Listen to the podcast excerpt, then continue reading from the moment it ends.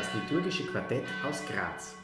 Wir sind Bruno Almer, Elisabeth Fritzl, Peter Ebenbauer und Saskia Löser. Herzlich willkommen zu dieser Podcast-Folge mit Peter Ebenbauer und Bruno Almer. Heuer feiern wir ein kleines Liturgiejubiläum, sechzig Jahre Liturgiereform. Lieber Peter, warum hat sich das Zweite Vatikanische Konzil überhaupt mit Liturgie beschäftigt?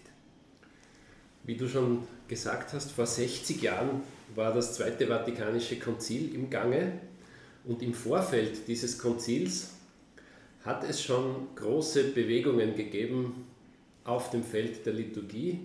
Man hat schon seit Beginn des zwanzigsten Jahrhunderts gemerkt, es ist eine Reform des Gottesdienstes notwendig, weil die Geschichte des Gottesdienstes jahrhundertelang eigentlich mehr oder weniger stillgestanden ist. Und zwar müsste man da weiter zurückblicken, ins Mittelalter hinein und in die Zeit der Reformation im sechzehnten Jahrhundert. Da hat dann das Konzil von Trient eine katholische Liturgiereform gemacht und hat aber eigentlich sich dafür entschieden, dass die Liturgie im Großen und Ganzen so bleiben soll, wie sie ist.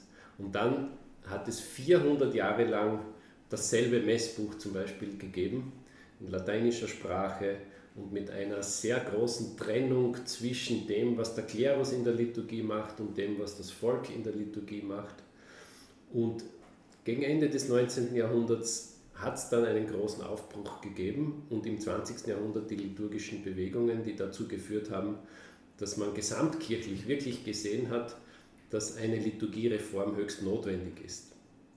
Das Zweite Vatikanische Konzil hatte dann ein großes Schreiben über den Gottesdienst veröffentlicht, die sogenannte Liturgiekonstitution. Was sind aus deiner Perspektive so die wichtigsten Themen, die darin vorkommen?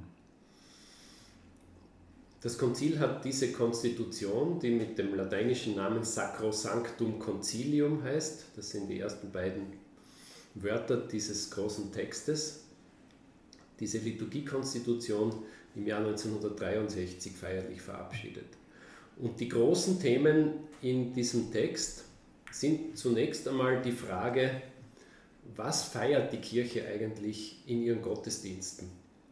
Und da gibt äh, die Liturgiekonstitution eine sehr kompakte Antwort, die man eigentlich auf ein Motiv äh, zusammenfassen kann, indem nämlich die Liturgiekonstitution sagt, dass die Kirche in jeder ihrer Liturgien das Geheimnis Gottes feiert, so wie es uns begegnet im sogenannten Christus-Mysterium.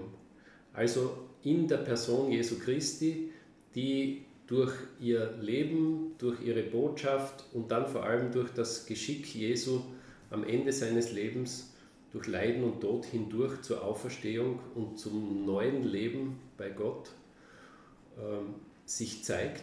Und dieses Christusgeheimnis ist der innerste Kern dessen, was in der Liturgie gefeiert wird, was wir glaubend bekennen und wozu wir dann auch in unserem christlichen Leben aufgefordert werden, uns diesem Geheimnis anzuvertrauen.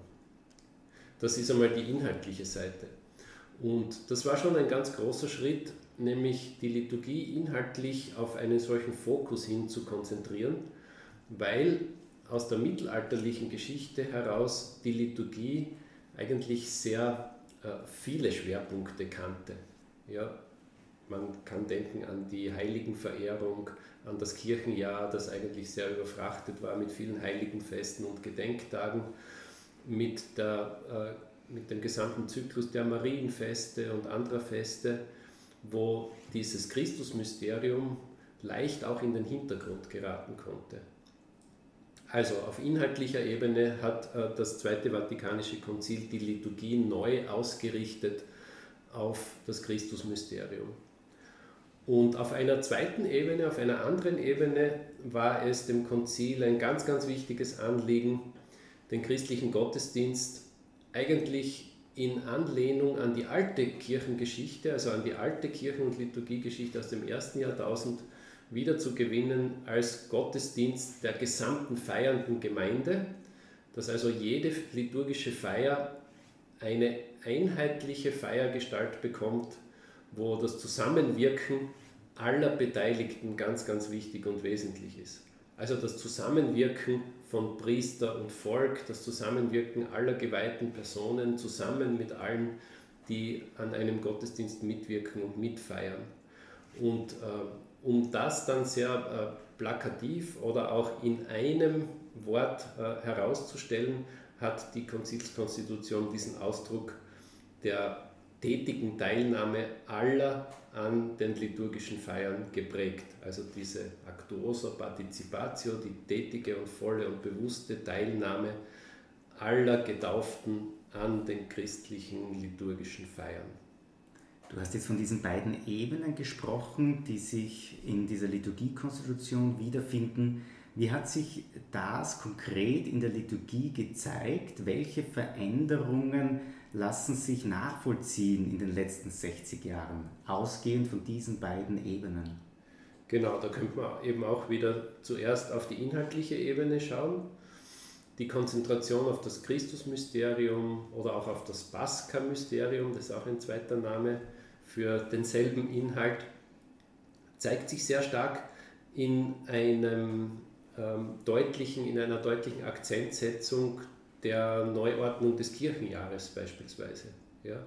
Wir haben jetzt äh, seit dem Zweiten Vatikanischen Konzil eine klare Vorrangstellung des sogenannten Herrenjahres, also der Christusfeste und auch der Sonntage als äh, Grundgerüst des gesamten Kirchenjahres mit den großen Festkreisen, Osterfestkreis und Weihnachtsfestkreis, mit den Sonntagen und auch mit den anderen sogenannten Herrenfeste, die also auf das Christusmysterium hin konzentriert sind.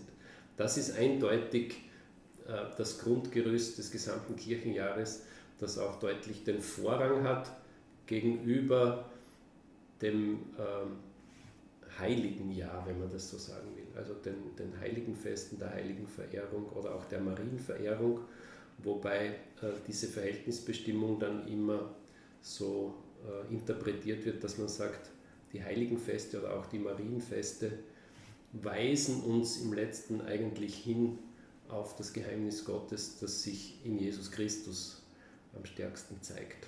Also das Heiligenjahr und die Marienfeste als Wegweiser hin zu Christus. Das wäre auf der inhaltlichen Ebene, wenn man auf den, auf den ganzen Jahreskreis, auf den liturgischen Jahreskreis blickt. Wenn man sich einzelne Feiergestalten ansieht, dann muss man ganz klar sagen, äh, bezüglich der Messfeier beispielsweise, die Konzentration äh, der Messfeier besteht nach dem neuen Verständnis der Liturgie in zwei Hauptrichtungen, nämlich die Begegnung mit Christus in seinem Wort, das ist dann der Wortgottesdienst der Messe, und die Begegnung mit Christus in der Gestalt des Mahles. Und da weitet auch die Konzilskonstitution die Vorstellung aus, wie Christus uns begegnet in der Liturgie oder wie er gegenwärtig ist. Während man aus der mittelalterlichen Tradition heraus immer gesagt hat, die Christusgegenwart ist vor allem in den sakramentalen Gestalten, bei der Eucharistie, in Brot und Wein, die am Altar durch den Priester gewandelt werden, äh, zugegen. So ist diese Vorstellung jetzt als zu eng definiert worden. Ja, das ist eine zu enge Vorstellung der Gegenwart Christi in der Liturgie, weil uns Christus nicht nur in diesen Gestalten begegnet und auch nicht nur in dem, was der Priester am Altar macht, sondern nach dem sehr bekannten Bibelwort oder Jesuswort, wo zwei oder drei in meinem Namen versammelt sind, da bin ich mitten unter ihnen. Das zeigt ja an, dass das Zusammensein mit Jesus und die Gegenwart Jesu Christi in den gottesdienstlichen Feiern wesentlich breiter zu denken ist. Und das beginnt beim Hören auf sein Wort und insofern auch im Wortgottesdienst, die Gegenwart Christi, wenn aus den Heiligen Schriften gelesen wird.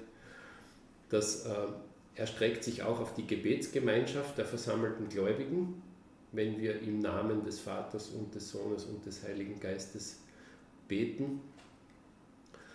Und natürlich dann auch auf die sakramentalen Gestalten im engeren Sinn.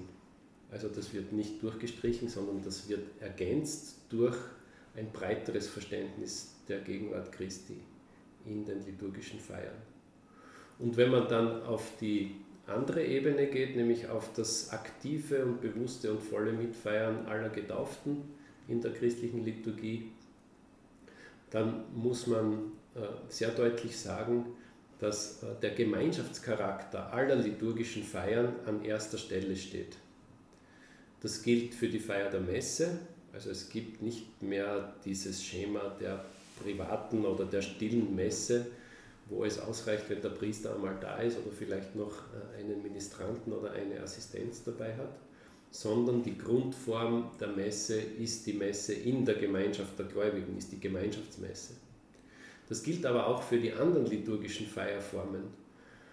Bei jeder Taufe sollte eigentlich die Kirche vor Ort präsent sein in Form der christlichen Gemeinde, bei äh, der Feier der Tagzeitenliturgie wird an erster Stelle genannt, die Tagzeitenliturgie in der Gemeinschaft, nicht das bloß private Breviergebet. Und das könnte man jetzt so durchdeklinieren für äh, die Sakramente und Sakramentalien, dass dieser Gemeinschaftsbezug immer etwas ganz, ganz Wesentliches ist. Und selbst wenn eine Feier nur in ganz kleinem Kreis stattfindet oder wie zum Beispiel beim Sakrament der Versöhnung, wenn nur der Beichtpriester und der Beichtende oder die Beichtende anwesend sind, so wird im Ritus selbst immer auch zumindest an irgendeiner Stelle ein Signal gesetzt, dass das jetzt nicht nur im privaten Rahmen geschieht, sondern dass Liturgie der Kirche und die Feier der Sakramente immer bedeutet, dass ein Gemeinschaftsbezug, ein größerer Gemeinschaftsbezug notwendig ist. Dieses Liturgiejubiläum lädt ja ein, nicht nur zurückzuschauen, sondern auch ein wenig nach vorzuschauen, in die Zukunft zu schauen, Gegenwart und Zukunft. Was glaubst du, wo stehen wir jetzt mit unserer liturgischen Kultur, mit unserer Ars Celebrandi und was gilt es neu oder wieder aus dieser Liturgiereform zu lernen für heute und morgen? Ja, Bruno, sechzig Jahre mögen ja als eine sehr lange Zeitspanne erscheinen. Wir könnten sagen, das sind drei Generationen, da ist vielleicht eh schon alles im Reinen mit der Liturgiereform und wir können uns zurücklehnen und brauchen nicht mehr zu sehr da zurückdenken an das Zweite Vatikanum und an das, was die damals gesagt haben. Aber es ist sehr interessant in der Kirchengeschichte und vor allem auch in der Liturgiegeschichte, dass solche Prozesse der Veränderung oder auch der Reform nicht einfach mit einer Generation abgeschlossen sind.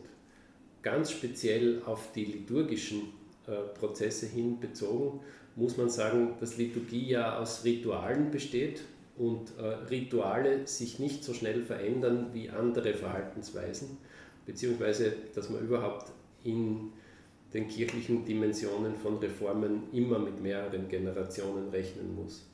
Und da ist sehr interessant zu beobachten, dass es nach dem Zweiten Vatikanischen Konzil bis heute mehrere Phasen gegeben hat in der Umsetzung und auch in der praktischen Realisierung dieser Reform, die ja in der Konzilskonstitution grundgelegt ist. Also da, das könnte man vielleicht so vergleichen, dass man sagt, es gibt Jahre oder Phasen, wo diese Reformbemühungen intensiver, stärker, auch experimenteller vorangetrieben wurden, so wie ein Baum in manchen Jahren vielleicht schneller wächst und dann gibt es wieder trockenere Jahre, wo es nicht so viel regnet und der Baum wächst wieder langsamer oder er zieht sich vielleicht ein bisschen stärker zurück, weil er Reserven braucht. Und so gab es auch in den letzten sechzig Jahren unterschiedliche Phasen in der Rezeption dieser Anliegen der Liturgiereform und in den siebziger Jahren bis hinein in die achtziger Jahre vielleicht eine gerade bei uns im, im mitteleuropäischen Raum eine stärker experimentelle Phase, wo man sehr, sehr vieles ausprobiert hat und auch ausgereizt hat. Und dann wieder eine Phase, wo man sich stärker äh, vielleicht auch durch Vorgaben aus Rom, die gekommen sind, durch äh, den Wechsel von Päpsten oder auch durch gewisse Vorgaben, wo man von Rom aus vielleicht auch Angst gehabt hat, dass der römische Ritus auseinanderfallen könnte in unterschiedliche ortsbezogene Riten. Da hat es dann wieder eine Phase gegeben, wo dann wesentlich strenger wieder auf Einheit oder Einheitlichkeit äh, geschaut wurde. Und das hatte zum Beispiel große Auswirkungen auf die Frage der liturgischen Sprache und der liturgischen Bücher. Und das ist ein Thema, das uns ja bis heute ganz, ganz stark beschäftigt, weil sich die muttersprachliche Liturgie in den sechzig Jahren, die, auf die wir jetzt zurückblicken können, auch äh, sehr großen Wandlungsprozessen ausgesetzt sieht. Nämlich Wandlungsprozessen in der Gesellschaft, in der Kultur. Und äh, die deutsche Sprache, so wie wir sie heute pflegen, ist nicht mehr dieselbe Sprache, als wie wir sie vor sechzig Jahren gepflegt haben, beziehungsweise ist es schon noch wieder erkennbar natürlich, aber es gibt viele Verschiebungen, auch viele kleine Verschiebungen, und in, der, in dem Verhältnis zwischen den Menschen heute und der religiösen Sprache hat sich sicher auch vieles verschoben. Deshalb äh, die eigentlich große Aufgabe oder auch die, die Problematik einer liturgischen Sprache für die jeweilige Gegenwart und äh, von Übersetzungsfragen liturgischer Bücher bis hin zu ganz äh, konkreten Gestaltungsfragen, wie wir heute Gebete formulieren sollen oder wie wir mit Fürbitten zum Beispiel umgehen heute oder auch mit anderen liturgischen Textformen. Das stellt uns eigentlich immer vor neue Herausforderungen. Und das hat uns ja die, die, das hat uns das Konzil und die Liturgiereform des Zweiten Vatikanums ja auch wirklich mitgegeben auf den Weg, dass Liturgiereform nicht bedeutet, dass wir das einmal machen und dann sind wir wieder fertig für eine ganz große Zeitspanne, sondern dass Liturgiereform wirklich ein beständiger Auftrag auch innerhalb der Kirche ist. Dass wir also nicht fertig sind und auch nicht fertig sein können mit der Art und Weise, wie wir Liturgie auch pflegen und weiterentwickeln. Dankeschön, lieber Peter. Also eine Liturgiereform, die nicht abgeschlossen ist, sondern andauert. Das feiern wir heuer, sechzig Jahre Liturgiereform. Danke für deine Einblicke und Perspektiven, danke fürs Zuhören und schalten Sie auch bei unserer nächsten Podcast-Folge gerne wieder ein. Wir freuen uns auf Sie.